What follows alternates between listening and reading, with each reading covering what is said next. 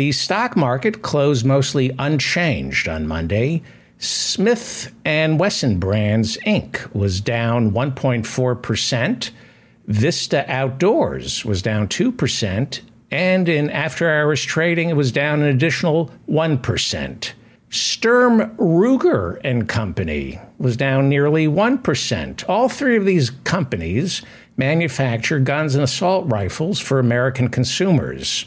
Now, in the past, after a mass shooting, stocks like these would rise immediately. There would be a mass shooting, and immediately the conventional wisdom on Wall Street would be that gun lunatics are going to panic buy guns and ammunition because they figure the government is finally going to come to its senses and ban assault weapons. The panic buying of the guns and ammunition would mean an increase in business for the gun companies, which would be reflected by a rising share price on Wall Street. But over the weekend, there was yet another mass shooting, and the gun companies performed poorly on Wall Street Monday. What is the market saying? This is odd. Usually, gun stocks go up after a mass shooting. What does Wall Street see? You're listening to The David Feldman Show. You happy, self actualized hump.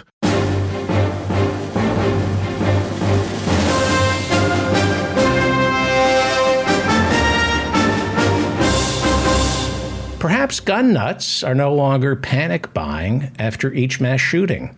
Perhaps the gun nuts can finally relax in the knowledge that despite a vast majority of Americans wanting an assault weapons ban, it's not going to happen. Our government isn't going to take away their guns. They don't have to stockpile guns because the government isn't coming for them. They're not coming for the guns because our government cares more about the profitability of a handful of weapons manufacturers than it does the health and safety of our children. That could be one of the reasons the share prices of gun stocks actually went down today. They underperformed the stock market today. Apparently, the days of panic buying are over. The days of panic buying guns and ammunition after a mass shooting are over. Perhaps the other reason gun shares sunk on Monday is guns, specifically assault weapons, are no longer a growth market. The right wing in America is armed to its rotted out teeth. Maybe everyone who wants a gun has one. Maybe no matter how much further testosterone levels and sperm counts go down, no matter how much more the American penis shrinks, and seriously, the American penis is getting smaller, maybe no matter how high the rising number of impotent American men. No matter how many more American men report an increase in celibacy and loneliness, maybe the gun market is saturated. Everyone who was going to buy Cialis, penis extension surgery, pocket vaginas, mommy porn, and assault weapons, maybe they already bought it all. Maybe gun sales, just like the penises of the men who buy them, are no longer growing. See, I don't know, but maybe everybody who thinks they need a gun to feel like a man has one. Sorry, National Rifle Association, but not all American men can't get it up. I'm sorry, National Rifle Association, but not all American men are involuntarily celibate. Not all American men are incapable of expressing their anger and disappointment through words and must resort to your weapons. Not all American men are so out of shape they can't throw a punch, so they need a so- sidearm. Maybe everybody who needs a gun in America has one. And do men who own guns realize what they're telegraphing to the world? They're saying, My penis does not work. Somebody needs to explain that to these gun nuts. You're saying, I haven't kissed a woman in decades. You're saying, I'm addicted to porn. I'm weak. I can't defend myself intellectually or physically. I'm a loser. And the only thing that makes me feel like I have any power is a gun because I'm powerless. I have nothing.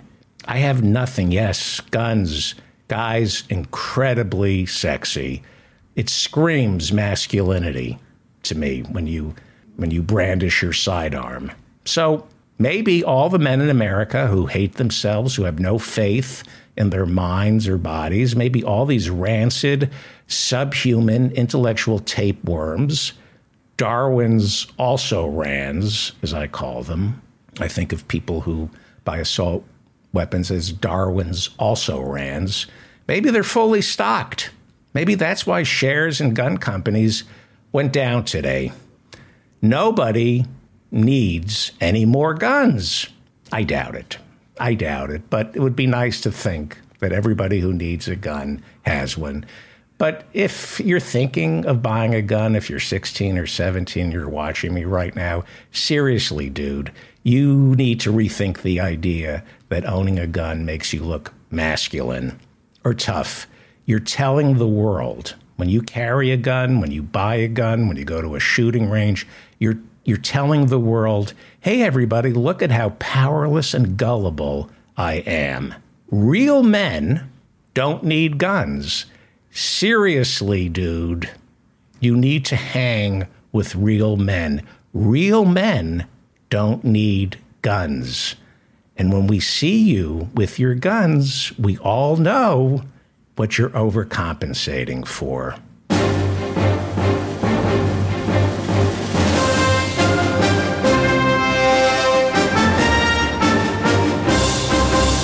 You're listening to The David Feldman Show. You happy, self actualized hump. Let's talk Virginia with Howie Klein, founder and treasurer of the Blue America PAC. He writes Down with Tyranny. He has a special guest for us. Why is Virginia important this year? Well, let me introduce our, our special guest first, and, and that's Jessica Anderson, who's running for the House of Delegates, uh, which is the lower house of the, the um, of the state legislature. Like in other places, they would normally call it either the House of Representatives or the Assembly. So anyway, Jessica is um, a progressive candidate who's running in this district, and we decided that we would bring her on to talk to us about her race, talk to us about why why uh, the, Virginia um, elections are so important, and why legislative bodies are so important also. So anyway. Uh, welcome, welcome, welcome, Jessica Anderson. That uh, the, the Virginia elections are this year, 2023, not 2024 like every other state except New Jersey. it's 2023. So, so we're talking about some. In fact, when when, when are the primaries? Uh, Jessica? Uh, primaries are June 20th. Primaries are June 20th, which I do not have one, but they are June 20th, and their voting is underway for the primaries as we speak. And there's no primary for District right. 71 now. No, I am the only candidate for the Democratic uh, ticket, so no. That's good. And you're running against a, a Republican who calls herself an incumbent as well. Correct. She's a two-time incumbent who also has House leadership in the caucus. Amanda Batten. Right, right. But but she doesn't. I mean, your district is different from the district that she used to represent. Am I right Cor- there? Correct. Correct. So. Uh, the district that is now the 71st used to be called the 96. Um, and basically, the change was it lost what they call the uh, red stronghold of York County and it gained the blue stronghold of City of Williamsburg. So it was a pretty, pretty, uh, you know, significant shift. Um, makes the seat a little more competitive.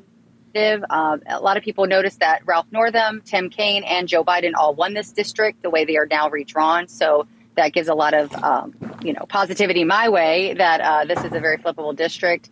Uh, Youngkin won here, but I like to call Youngkin an anomaly, uh, just simply because he just came in and unfortunately had the right messaging at the right time after a lot of parents uh, felt very disfranchised. COVID kind of isolated people. We were seeing a hyper, uh, you know, division in our nation, and he just he just struck the right tune by engaging this whole parental rights narrative that we've seen Ron DeSantis sell, and you know all of these other states that are trying to sell packaged up in you know a nice little bow of fascism.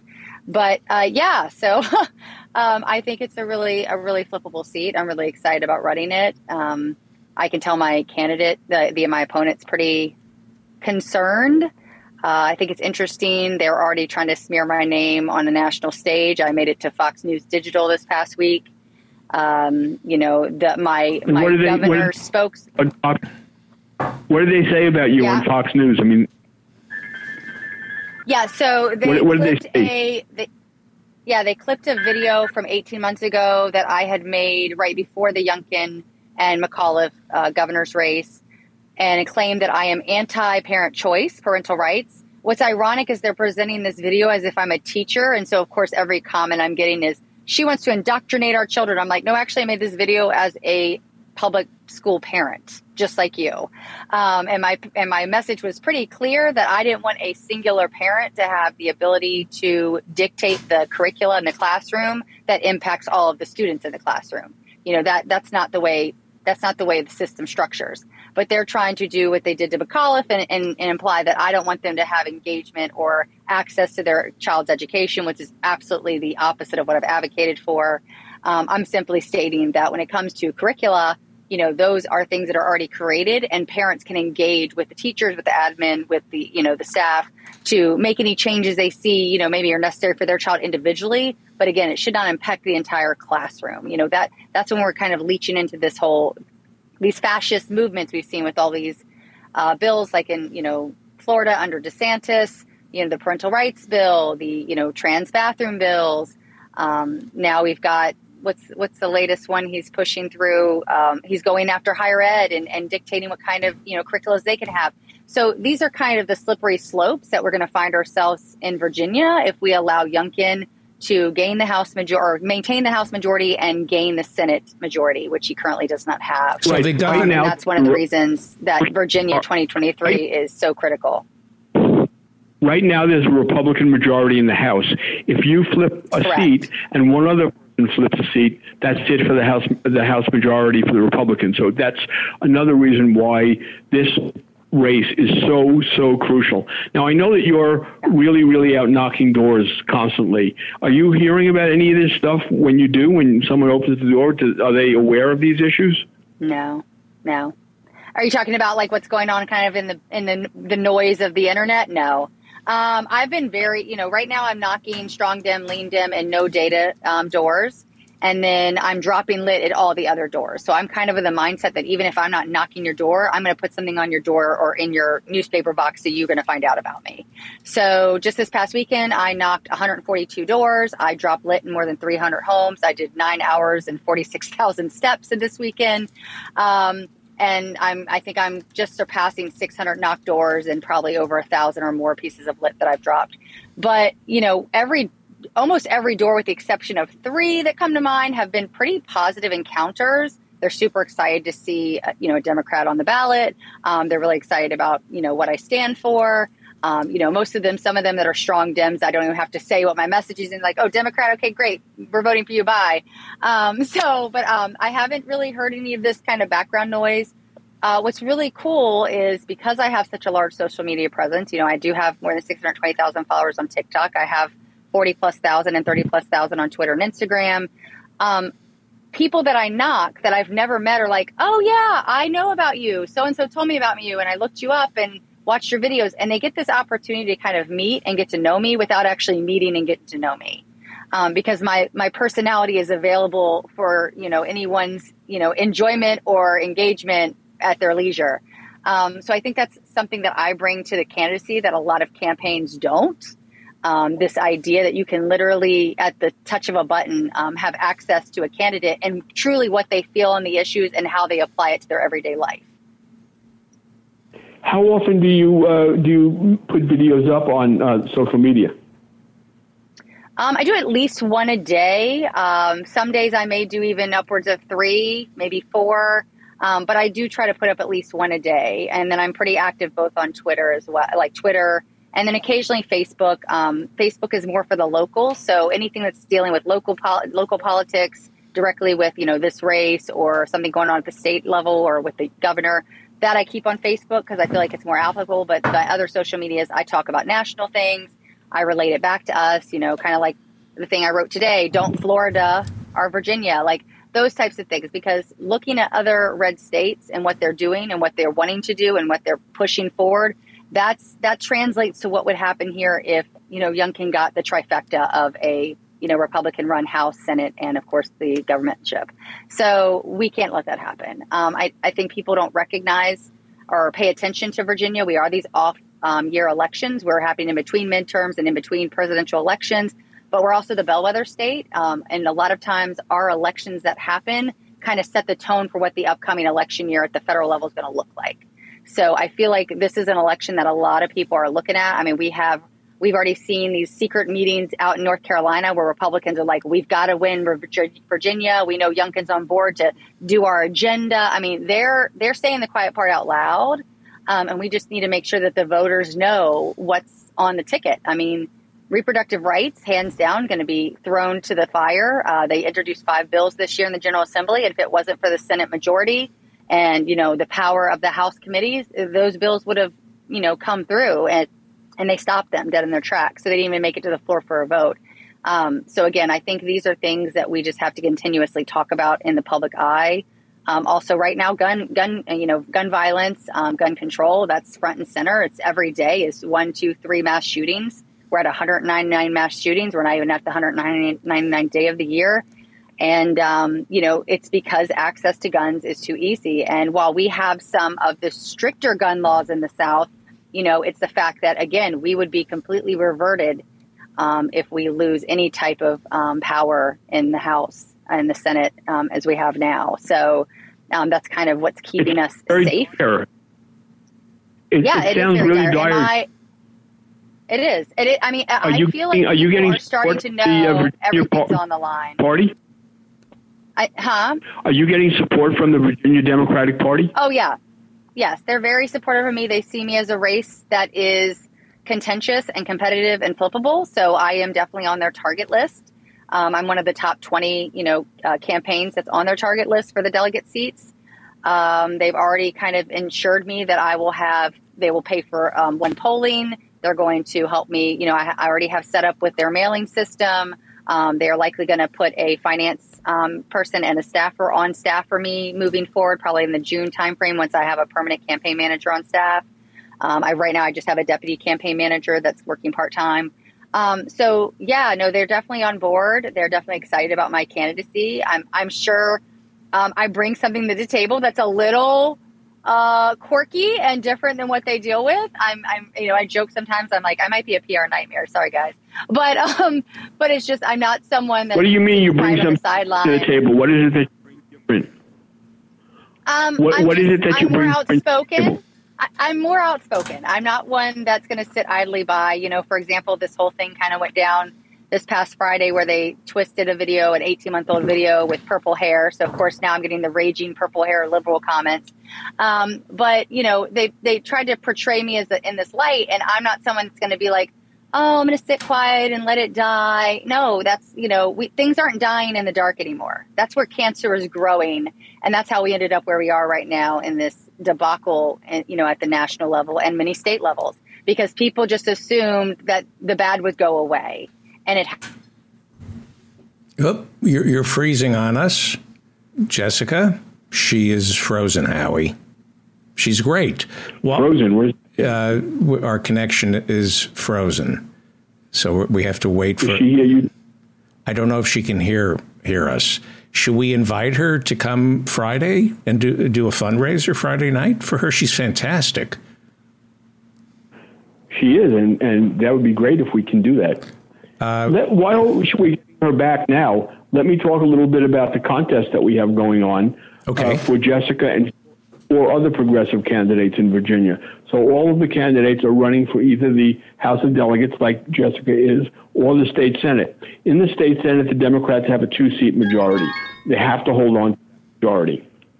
So we're raising money for uh, for five progressive candidates, uh, Jessica being one of them. And the way we're doing that is we're asking people to donate to either to all of the candidates or to any one of the candidates or any combination of the candidates.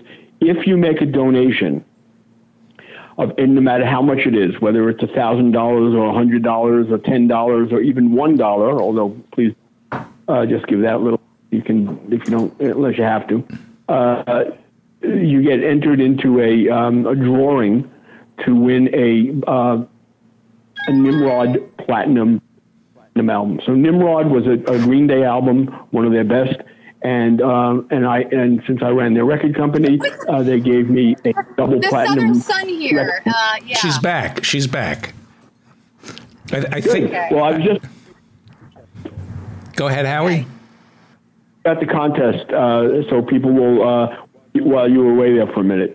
So anyway, if uh, anyone who's listening is welcome, they don't have to live in Virginia. Anybody who donates uh, uh, has an opportunity to to win that uh, RIAA certified uh, double platinum, beautiful, beautiful uh, Nimrod record, which just looks incredible and will be fantastic on any, anybody who knows a um, who knows a Green Day fan would, you know, what a, what a great present it would be. Anyway, Let me ask a very important question. hand- Let me ask a very important. Not done yet. One. Wait, wait, wait. The candidate who uh, gets the most donations will get a thousand dollar check from Blue America. So it's a, it's a, a, a two um, tiered test. Okay. Have a chance to win the Green Day record. Most donations uh, gets a thousand dollars. So there, uh, somebody I'm sorry. making an espresso. There is. I think she's in the. There's some wind coming in. I have a very important question. I have an important question to ask you, Howie Klein. How to how do people donate to Jessica? Well, this week it would be. I mean, you go to you can go to Jessica's website and donate at her website, and and Jessica. But but this week it would be great if people went to the contest site instead. And if you go to Jessica's um, website, there's also a link for the contest page, right, Jessica?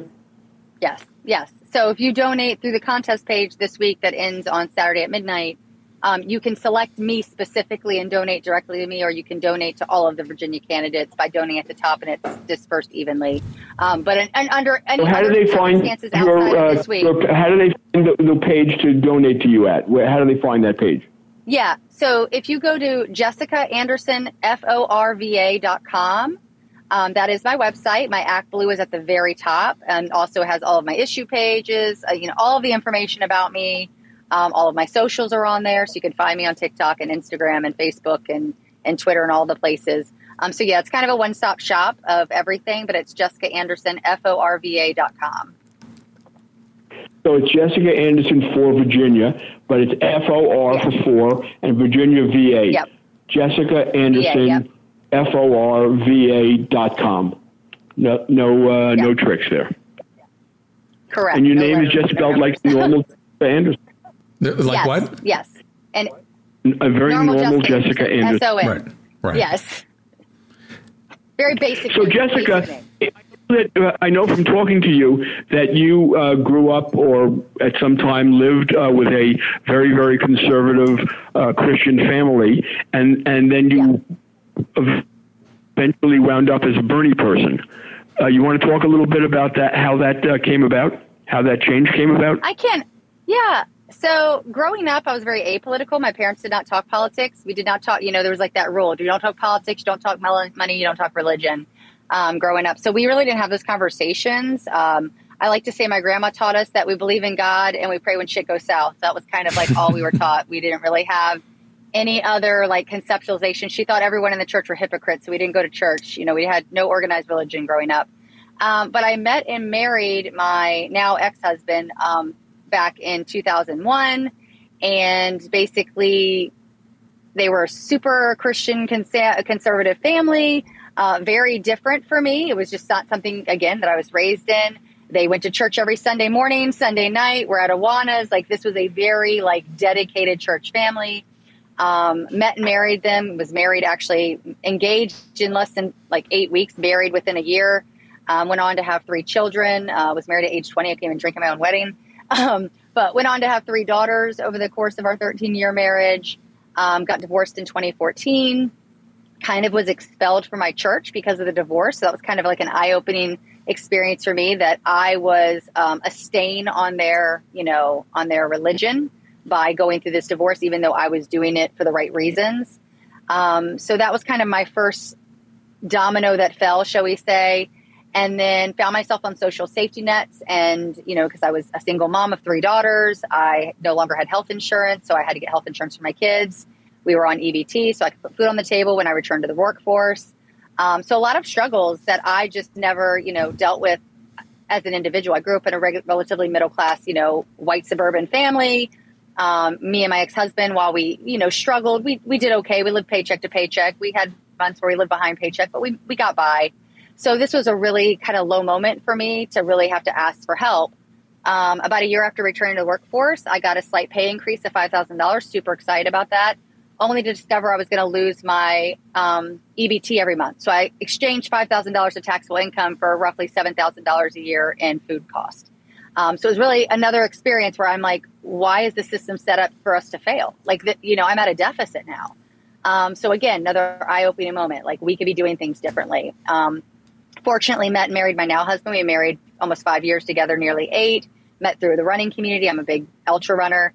Um, and basically, you know, my financial situation changed because of that, but that's not the story for a lot of other people. So I went on to work at the public school system in the front office. You know, again, having some financial security gave me the ability to take a pretty significant pay cut and have a better schedule for my children. Um, and then I opened my eyes to this lack of equity, uh, the poverty situation, the food insecurities in our community. I'm seeing all of these things behind the scenes working in the school system. And it was just devastating because on the outside, especially in like the city of Williamsburg and James City County, you know, this community appears to be so collectively wealthy and then you realize actually it's not it's really not and there's a lot of disparities going on and a massive you know gap between the, the wealth state between you know the lower and the higher you know resources i mean at my school alone we have william and mary college professors with homeless community stu- um, students so that's that's the caveat um, so then covid happened uh, which was just a nightmare you know again food insecurities are at a level high Children are not getting food because they're not in school every day. They can't find a quiet, safe space at home. They don't have Wi-Fi. Just like just the foundational fracture that that exists in this community that appeared so great on the outside to me all these years was like eye-opening. Um, I found myself on TikTok, literally and figuratively. Uh, started to talk politics after January 6th. Built this massive following um, and it gave me exposure to even more communities that I didn't have access to the Black community, Indigenous communities, LGBTQ plus communities, letting me hear their stories, letting me hear their their experiences, the, the oppression that they've experienced, you know, the shortcomings they've come through, you know, being marginalized, being judged based on either the color of their skin or their, you know, ch- who they choose to love. Like all of these things just made me realize that we could be doing better in politics and we could be doing better by the people in policy. Um, I briefly thought about running for Congress. That was about a, a week long live of last year. And then after some conversations, some things that happened locally, um, and some local political activists that really talked to me they're like, your passions belong at local and state level. Um, you're passionate about reproductive rights. You're passionate about public education. Um, you're passionate about seeing more equity within our community. Like that's something you can really do at the state level. So September, I threw my name in the hat. Uh, January, I did all the work, got my petition signatures, got my paperwork done um, and basically got a lot of people behind me and showed them for the last five months now that I am a hard ass worker.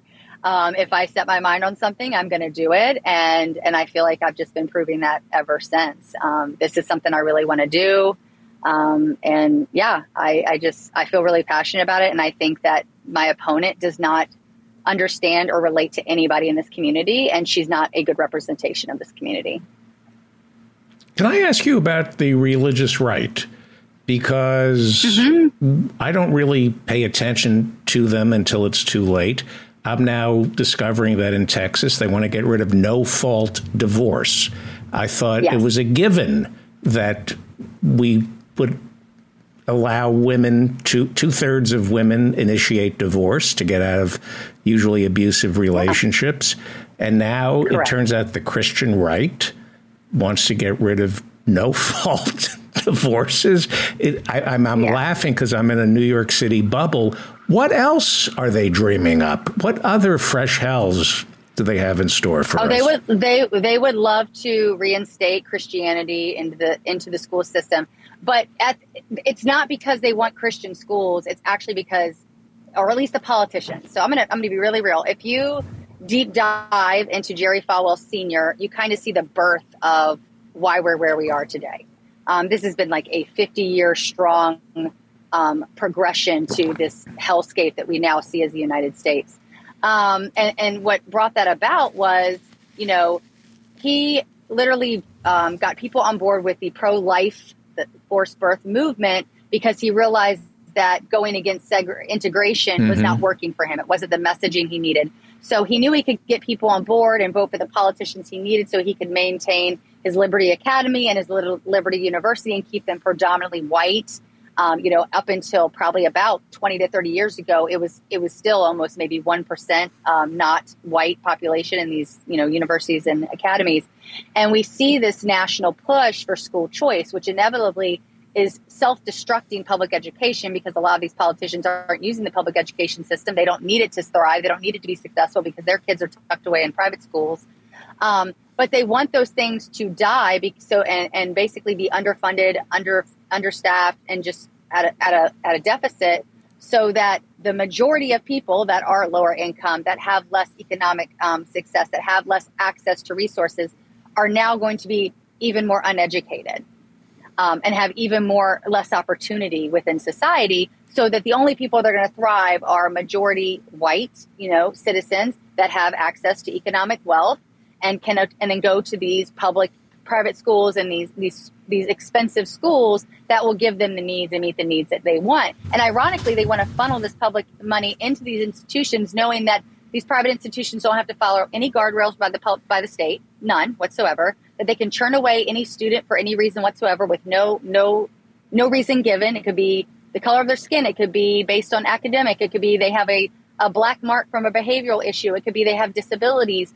Um, and then the fact that even to go to these schools with things like vouchers, you still need to have at least some type of economic wealth to make up the difference of tuition because they usually give out about six to seven thousand. These schools are costing upwards of ten, twenty thousand dollars a year. So you still have to have some type of privilege to even access these schools with vouchers in place.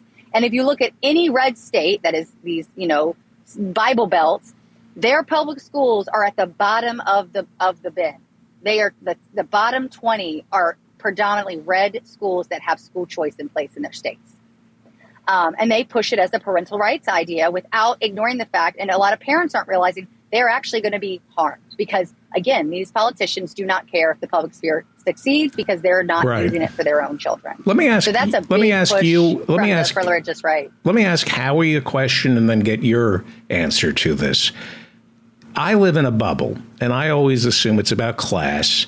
That if you take care of the 99% and the rising tide will lift all boats and they won't fall prey to fascism or the daring do of the Christian right.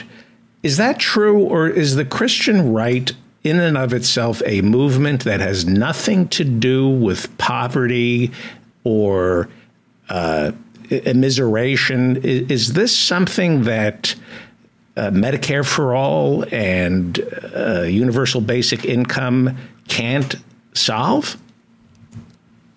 You know, the Christian right, actually, the funny thing is, even though they would fight against something like Social Security, they would fight against something like Medicare, fight against Medicaid. They use that stuff. They use it as much or more than anybody else. Uh, and then they get used to it and they like it but they but it, you know when anyone comes along with something that's going to be helpful like that that's going to help the working class their pastors are leading the charge against it. And then they you know they're a bunch usually they're a bunch of brainwashed zombies. I think i mean uh, can you have no better. can you have jessica could we have medicare for all? Could we have a, a union movement that provides livable wages to everybody in the South and still have the rise of Christian right fundamentalists, anti abortion, anti LGBTQ, persecuting tra- transgender children. Yeah. C- can those two things happen at the same time?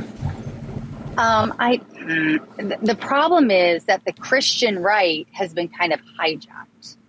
Um, so my answer, I think, is is it's it's hard. It's not because there's a side this this the political hierarchy on the right has convinced these people that if they're not against these movements, they're not against these socialized programs, you know, and then they're in these crux of like it's socialism, it's Marxism, it's communism. I don't know what any of those three words mean, but if they if they kind of paint them in that way, then they will arbitrarily be against them. Even for the people that are, like you said, using them. I know people, like you said, that are religious, devout religious, homeschool, were on social safety nets, taking advantage of famous because they were, and they literally condemn other people for doing it, calling them right. But no, no, but go, if you could like, pause for one second, let, let's try to answer yeah. this question: Does class consciousness inoculate the masses from the, the temptation of either fascism? Oh, is it ending? Oh, okay. Oh, okay. I'm going to come in. So sorry. Okay, we have to wrap it up. Somebody have to. Uh, are we losing you? Over. Yeah. Although, um, Jessica, uh, David wants to invite you to a, a, fundraiser to raise money for you. Okay. Why don't we wrap this up because you have to go, right? Yes, yes. I've lost you. Jessica Anderson, you're, you're fantastic. Go, go. I want to have you back and Howie will will sing your praises in your absence. Thank you, Jessica Anderson. You're fantastic, and let's let's raise money for you right now. Thank you, Jessica. We lost her, Howie. So uh, she's fantastic. Uh, one of the most articulate. Are you there, Howie? I am, although I won't be for too much longer. We're six minutes over, and I and I'm making dinner. Okay. Uh, very quickly, uh, answer my question will the will class consciousness inoculate the masses from falling prey to the Christian right? I don't think no. so. Right, I agree with you. That's no, a, I, yeah, I agree with you. Yeah. Won't. Okay. First of all, there is very little class consciousness, and and you know, and, and especially in rural areas. I mean, what she was saying about socialism and communism, you hear that out of Trump all, uh, all the time. He's carrying on about socialism and communism, and people don't even know what he's talking about, but they know it's a bad thing, but they don't know they don't know why, they don't know what, and they don't understand. Uh, so, so there's very little class consciousness by destroying the education system, which the Republicans have been doing gradually over decades, and now they're moving to you know do the coup de grace. Uh, then no one will ever know any, any, what any of this stuff means. Very quickly, plug Jessica Anderson. How do my listeners donate to her eh, very quickly, and then I'll let you go. The, the best way is to go to Jessica Anderson for F O R Jessica Anderson for Virginia VA. So Jessica Anderson F O R V A dot com, and you'll find all the information you need there. Read Howie Klein over Down with Tyranny. Thank you, Howie. Thanks, David. Take care. Hey.